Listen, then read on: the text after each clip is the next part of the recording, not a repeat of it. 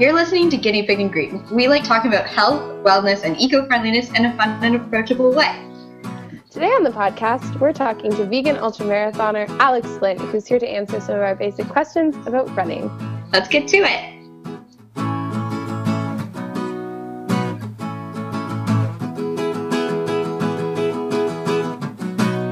Hi, guys. Welcome to a special episode of Guinea Pig and Green. I'm Stephanie. And I'm Laura. And today we're here with vegan ultramarathoner Alex Flint. Welcome, Alex. We're so happy to have you. Thank you so much for having me. Yeah. I, I don't know if we're keeping it a secret, but this is the second time we're doing this. Oh. Sorry, sorry for bringing it up if it was supposed to be a secret. Due to That's okay. technical difficulties while I was on the road. Yeah. Recording Ah, in hostel bathrooms is not the look, guys. It's not the, not the way. It added a Yeah, nice personality to the show, out for though. Us. Yeah. Yeah. Anyway, round two. It's going to be better than ever. Yeah. Now we're all Uh, reversed and ready to go. exactly. So Alex is from the podcast Distance Obsessed. Alex, uh, why don't you introduce yourself?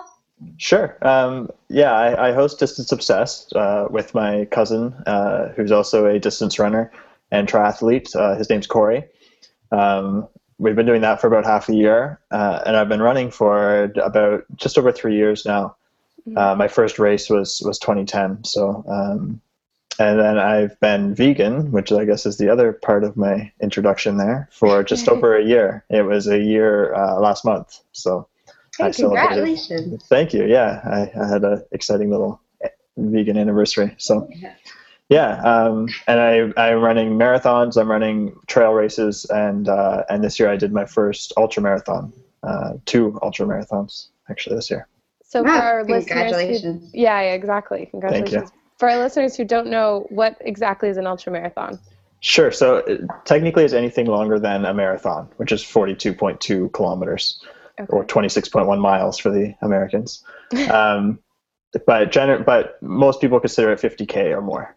Uh, so I did one in Gatineau Park in, in Quebec that was 52 kilometers, and then I did one from Ottawa to Gat or from Ottawa to Montebello, Quebec, which was 100 kilometers. Wow, that's incredible. It's insane. Thank you. Yeah. So just to give us a better idea, how much do you think you run in a week? my peak uh, was well actually right now is my peak with that 100k that was just it was just two weeks ago um, i did i've done uh, about 150k in the last two weeks um, including that run my peak during training i try to keep it a little bit less than that just to keep my legs fresh and i'll do somewhere bet- somewhere around 100 80 to 100 kilometers a week um, and yeah I, I, but it really isn't as much as some may think, and some some do a lot more. There are people who race up to 100 mile races Mhm. uh, or 160 kilometers, so they'll be doing they'll be doing a lot more. They'll be doing 80 to 100 miles a week sometimes. So Um, so you said that, At least. yes, no, definitely. um, you said that you started running before you became a vegan. Yeah. Um, I know that some athletes, like Rich Roll, credit a plant-based diet to improvements in their performance. Um, do you also find that your plant-based diet helps you, or do you think it's something that you need to make up for? Or alternatively, do you find that it hasn't made much difference and you've your health That's has right, been yeah. about Yeah. equal? Um, well, I've definitely improved since going vegan, but my I, I've also been training harder and focusing more on running. Um, when I started three years ago, I had just quit smoking. Uh, uh, six months or a year before that, I was eating basically fast food three meals a day. Uh, I, I wasn't in good shape at all. I was horribly out of shape. Um, so that first year that I did it, uh, my first 10k race uh, in 2010, I was definitely like the I, the running was um, was just kind of the start of a healthy lifestyle change. So it was uh, kind of an uphill battle. As I started running more and more, and decided that I wanted to try to be a bit more competitive or try to set some new personal goals anyway. Um, I decided to to try at first just vegetarian uh, after reading Eat and Run by Scott Jurek Yeah. who's an ultramarathoner and and a pure vegan on a pure vegan diet. Um, so I started I started vegetarian for a little while, and then switched to vegan. Uh, but it was all around the same time that I started just kind of focusing on on running more. So it's hard to say for sure, but I don't think that it's holding me back at all. That's for sure. Yeah, cool. and I know and I know I feel better just kind of day to day. I feel healthier. I feel cleaner. I feel I just feel good. oh, yeah, that's great. Yeah. Um, we had a question about beginners because you said you started from a place where you were sort of unhealthy and out of shape.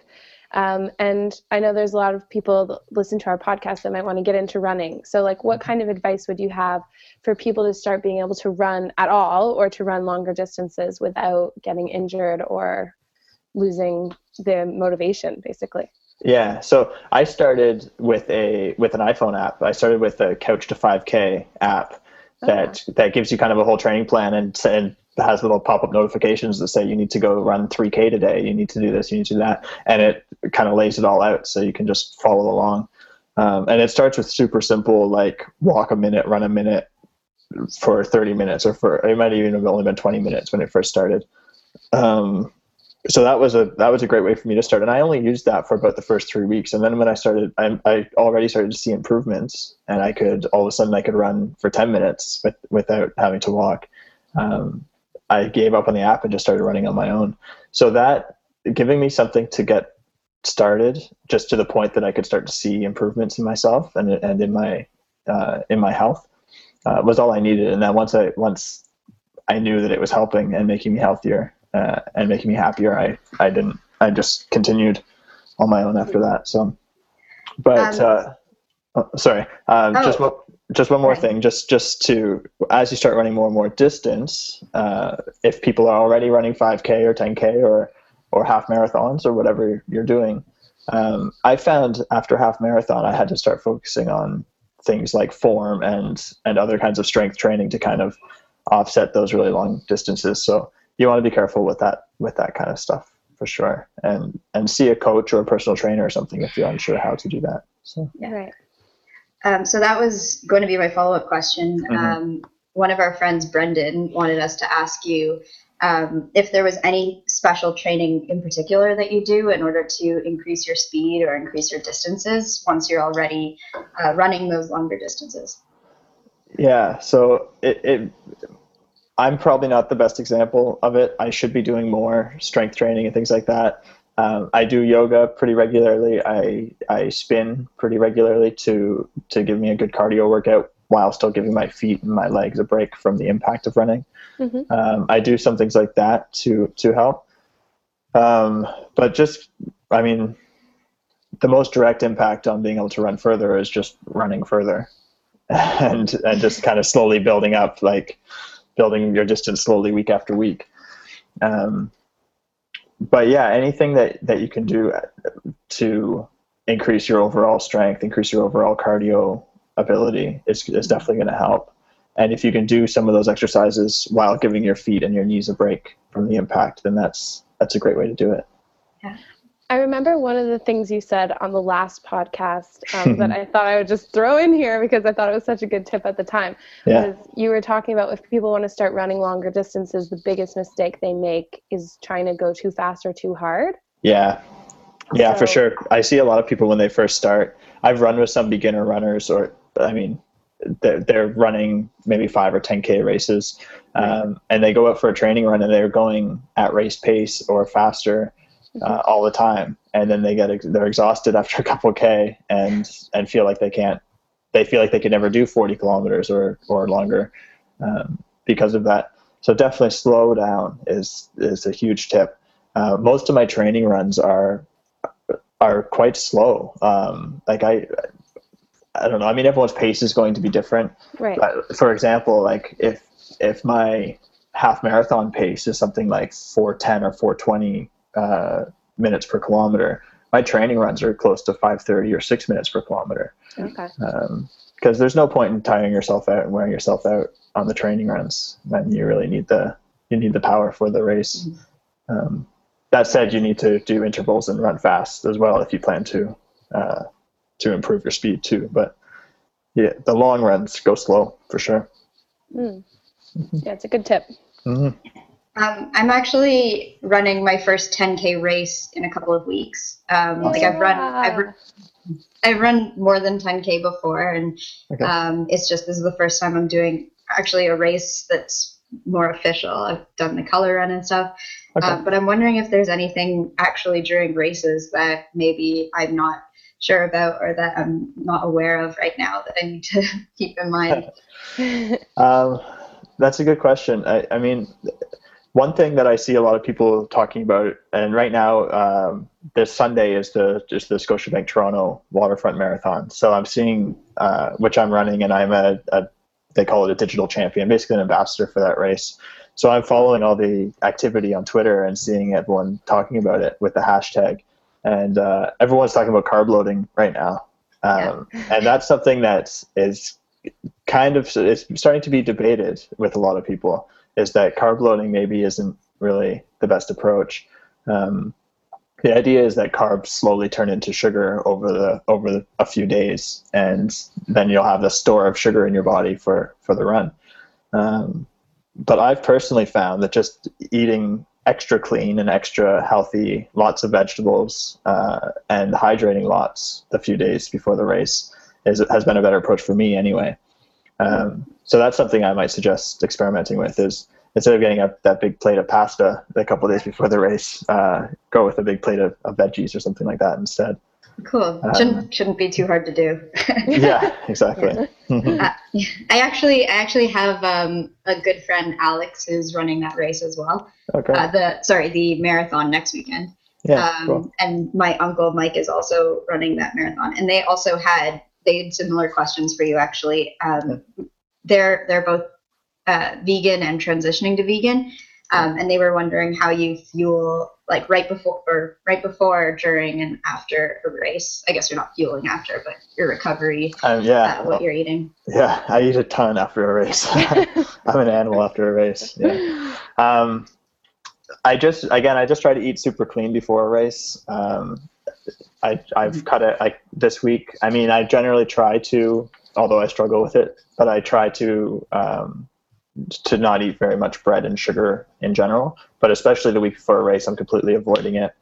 Uh, I'm also completely avoiding beer and wine, which is also can be a challenge sometimes. But um, and drinking lots of water, drinking lots of tea, all that kind of stuff. Um, anti-inflammatories are are great. Uh, ginger and garlic and blueberries and and that kind of stuff.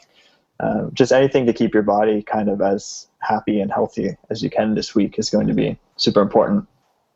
And then on race day, uh, I'm actually trying something new this year. I'm trying um, uh, basically dates like through a pr- food processor, so like mushed up dates uh, with dark chocolate in it and rolled in coconut, just little balls. That'll be my fuel for the race. Uh, they're delicious, first off, which is always a nice bonus. But also, it's lots of uh, lots of quick, healthy sugars. Um, Yeah. yeah. And then after a race, I just eat everything. Su- sushi's my sushi. Uh, some vegetarian sushi is my go-to post-race because I'm just craving that. That I'm craving that rice and that heavy, that heavy food. So nice. yeah. All right, cool. Um, so can you tell us a little bit about what your training schedule is like for somebody who's maybe aspiring to do what you do or get to that level one day? like Sure. Go about that? Yeah, sure. So um, I started this season with a coach, which was super helpful, and I recommend it. And I'm going back to to using a coach starting in January for for next year. Actually, starting in December for next year. Um, so that's definitely super helpful, no matter what level you're at. If you want to see huge improvements, um, hire a coach, and they're not crazy expensive. You can get like an online, you can get online coaching where they'll kind of help you over the phone and through email and they'll give you like a whole training schedule online that you just follow and enter your workouts as you do them and that kind of stuff. Um, and they're not they're not super expensive, um, and that gives you someone to not only kind of keep you honest and keep you on track, but also tell you when to slow down and when you need to rest and and help you with any aches and pains and that kind of stuff that you may encounter along the way. Right. Um, my week generally looks like while I was training through the summer and early in the season, um, long runs on the weekends. So a, couple of back-to-back long runs, uh, something like a 20k, like a 30k and a 20k on the Saturday and the Sunday. um, working, and a couple even longer than that, uh, maybe like a 50k and a 40k in like the very peak of the training. Not too, not many of those though. and then uh, through the week, a couple of runs, like on Tuesday and Thursday, um, some fast intervals or hills or something like that. That's fairly short uh, compared to the weekends, uh, 10k or 15k, um, but more focused on speed and form and uh, strength and that kind of stuff. And then you supplement all of that through on the rest days. You call them rest days very loosely, but uh, with yoga and spinning and and strength training and anything else that you can get in there without without tiring yourself out too much. Um, but really, and uh, all of it, I I'm personally very flexible with it because I've had some some problems with injuries and things. That if I start to feel fatigued or if I start to feel an injury coming on, uh, I'm totally happy to skip a day and let it heal up. Uh, you'll lose a lot. You'll lose a lot less by skipping that one day than by getting injured and having to miss a week or two weeks. So I, I'm I have no problem skipping a day when needed. I think I think you make a good point as well, saying when you feel an injury coming up, because you yeah. know that there is that point where it goes from being like possibly an injury to definitely an injury, and yeah. I guess have when it crosses the line, then you end up having to take off much more time than you would otherwise. Yeah, I, I learned hard this year that uh, denying an, an injury or pretending it's not there doesn't uh, doesn't help. If you need you need to just accept that okay, something's hurting, something's not feeling right, I need to ice it and let it rest and uh, and get back into it as soon as I feel better. Um, I had some. I started off the year with with a very slow run at around the bay in Hamilton, which is a 30k race, uh, because I ran through an injury and ended up having to take like six weeks off right before that race. So mm. um, I, I would have much preferred to take a few days off and then be able to run that race at my full potential. Mm. Yeah. Um, so on the podcast before, Steph and I have talked about um, midfoot running, mm-hmm. and mm-hmm. we both wear the same minimalist running shoe. Mm-hmm. Um, what what kind of shoes do you wear, and is yeah. midfoot running something that you uh, that you use? Yeah, yeah, for sure it is. I started up until let's see, up until last year. Um, actually, yeah, it was up until early last year, uh, May of 2012, I guess, that I was running in regular shoes. I was running, I think, Nike Pegasus or something like that, like a, a supported heavy, thick shoe. Um, after that, I was feeling, I was hurting basically after every race. I did a, uh, in May that year, I did a 16K race, which at that time was my longest. And I needed two weeks off afterwards to recover because my knees and hips and everything was just, just all messed up. Mm. Um, so after that, I stopped running for quite a while, and I was feeling pretty down about it. And then I, like many people, I'm sure, ran born, read Born to Run, yeah, yeah. and uh, and heard about this whole minimalist running thing. So I got a pair of Vibram Five Fingers, those silly toe shoes that, that you see weird people wearing, and uh, started training in those. And basically started from scratch, so like running, like started just walking in them for a few weeks slowly building up to short runs, two kilometers, three kilometers, uh, and building up those supporting muscles that I needed to to run in them. Uh, and eventually ran a half marathon in them, which was Scotiabank last year, so in October uh, 2012. Mm-hmm. And then um, never really looked back from minimal. I did move away from the Vibrams, uh, and I moved into now I wear Merrell uh, shoes for trail running and Skora for shoes for road running. Mm-hmm. Uh, they're both zero drop, but they have a bit more padding than the than the Vibrams because I found anything over the half marathon, my feet were just getting destroyed in Vibrams. Right. So yeah, they're great for training and for short distance, but I personally I found I needed something a bit a bit more padded for long distance. Awesome.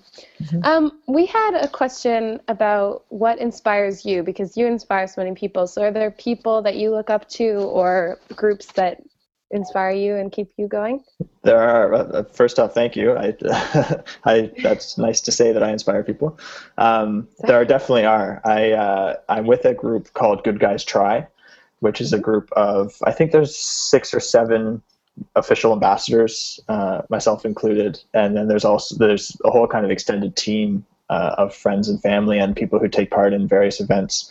Um, these guys are they they they started as two people, Mike Herzog and Steve Thomas, were these two runners in Ottawa who um, decided that they wanted to use their sport, uh, which started off as mostly triathlon, but has kind of formed into mostly running now.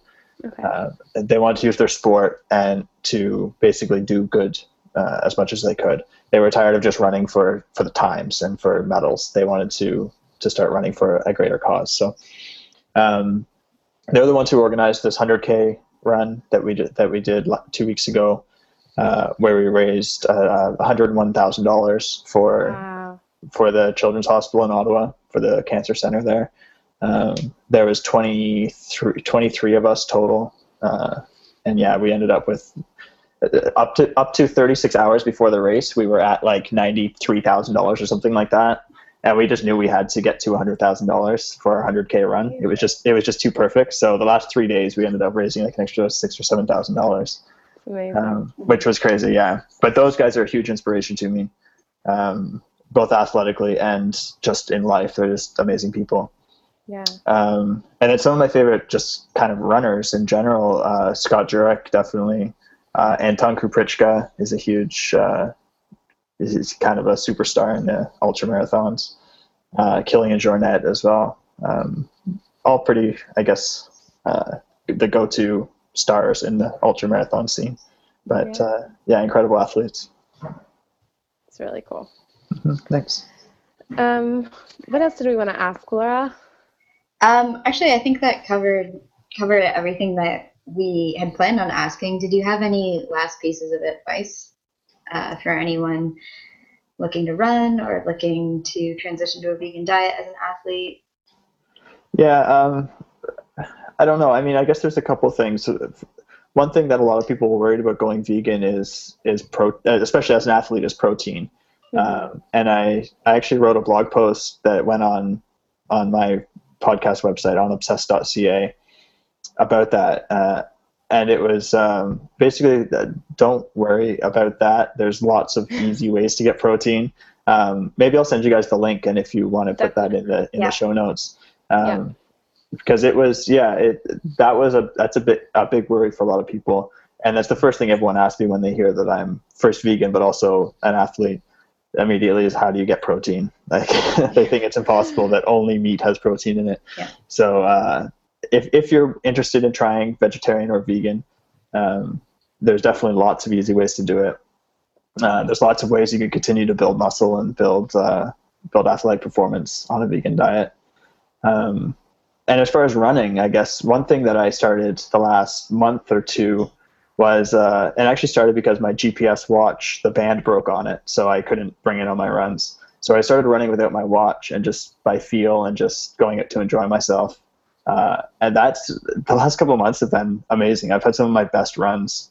Um, so even when you're training, I'd encourage you to get out and just run and enjoy it, and don't think too much about it. Uh, yeah. Run at a comfortable speed and run a beautiful route that you just enjoy to to run, and uh, it'll be a lot more fun. And then in the end, you'll end up improving better. So it's starting to get colder out. Is mm-hmm. um, your running training schedule going to change in any way? Um, are you going to move some of your workouts indoors? So I'm so right now I have the next. The, I'm a poor example here. Don't don't do what I'm doing. But uh, the next three weeks I'm racing every weekend, and then yeah, which is dumb. I'm probably gonna come out of it hurting quite a bit. But um, and then after that I'm taking I'm taking about a month off, and then starting with my coach in December.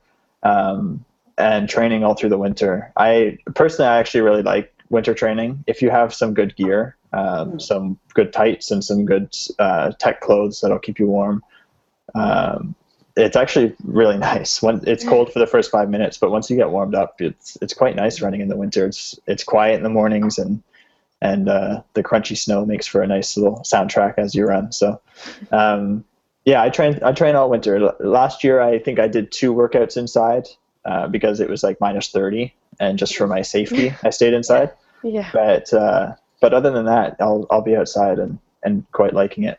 I also want to I, I also want to try uh, snowshoe racing this year. I, have heard a, Yeah, I've heard a lot of a lot of the guys actually on Good Guys Try do snowshoe racing through the winter. Uh, so I'm I'm interested to get into that. Neat. Mhm. Um, when you're running in the snow, do you wear anything like Yaktrax or something to give you that extra traction?